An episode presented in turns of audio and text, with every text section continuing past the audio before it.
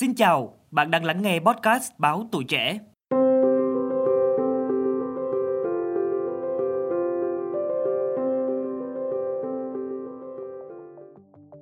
Trí tuệ nhân tạo AI và các công nghệ liên quan đang được ứng dụng ngày một nhiều vào lĩnh vực chăm sóc sức khỏe và đã cho thấy một số lợi thế của chúng ở mảng này.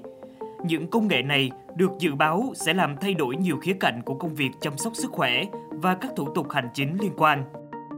Nhiều chuyên gia tin rằng chăm sóc sức khỏe là lĩnh vực có thể bị tác động nhiều nhất trong cuộc cách mạng công nghiệp lần thứ tư.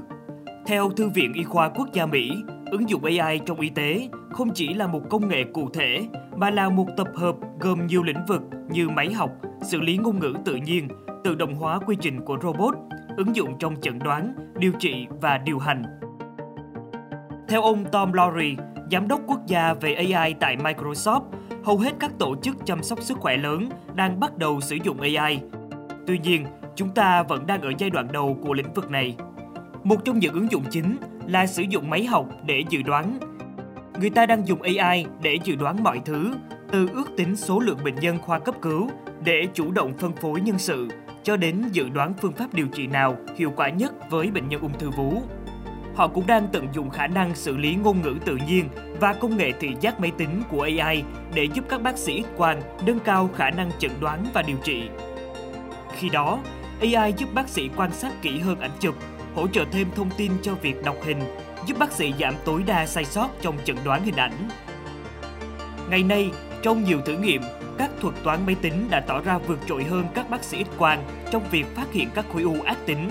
Tuy nhiên, tiềm năng được kỳ vọng nhất của AI trong chăm sóc sức khỏe lại nằm ở việc thay đổi quy trình lâm sàng. AI có thể tự động hóa nhiều công việc của các bác sĩ, giúp quy trình khám chữa bệnh trở nên thông minh hơn. Ông Tom Lowry cho rằng AI có giá trị theo hai hướng.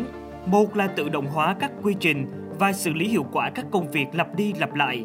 Hai là tăng cường hiệu quả trong chẩn đoán, khám chữa bệnh. Theo báo cáo từ công ty tư vấn quản lý toàn cầu McKinsey Company, AI hiện là ưu tiên hàng đầu trong các chương trình hoạch định chính sách chăm sóc sức khỏe ở nhiều nước, tiêu biểu như Liên minh châu Âu EU. Ngày càng nhiều chính phủ đầu tư nghiên cứu AI trong chăm sóc sức khỏe như Phần Lan, Đức, Anh, Israel, Trung Quốc và Mỹ. Khu vực tư nhân đóng vai trò quan trọng khi dòng vốn đầu tư mạo hiểm đổ cho 50 công ty hàng đầu trong lĩnh vực AI liên quan đến chăm sóc sức khỏe đạt 8,5 tỷ USD. Theo Diễn đàn Kinh tế Thế giới, tới năm 2030, các hệ thống y tế áp dụng AI có thể cung cấp dịch vụ chăm sóc sức khỏe chủ động, tức là theo dõi và chẩn đoán các nguy cơ gây bệnh. Phân tích của AI có thể giúp chúng ta hiểu thêm về các yếu tố gây bệnh trong cuộc sống, từ di truyền, ăn uống, môi trường, công việc, mức độ ô nhiễm trong không khí tại địa phương. Điều này có nghĩa hệ thống chăm sóc sức khỏe tiên tiến có thể dự đoán khi nào một người có nguy cơ phát bệnh mãn tính và đề xuất các biện pháp phòng ngừa trước khi bệnh trở nặng. Theo tạp chí Forbes, chính phủ Singapore hiện đang sử dụng công nghệ máy học và các thuật toán chuyên sâu giúp quản lý sức khỏe của những người tiền đái tháo đường. Theo đó, họ khai thác dữ liệu của khoảng 5 triệu công dân để phát hiện sớm những người bị tiền đái tháo đường.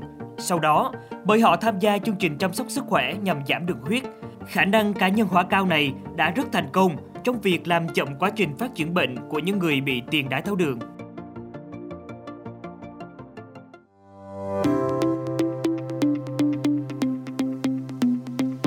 Cảm ơn bạn đã lắng nghe số podcast này.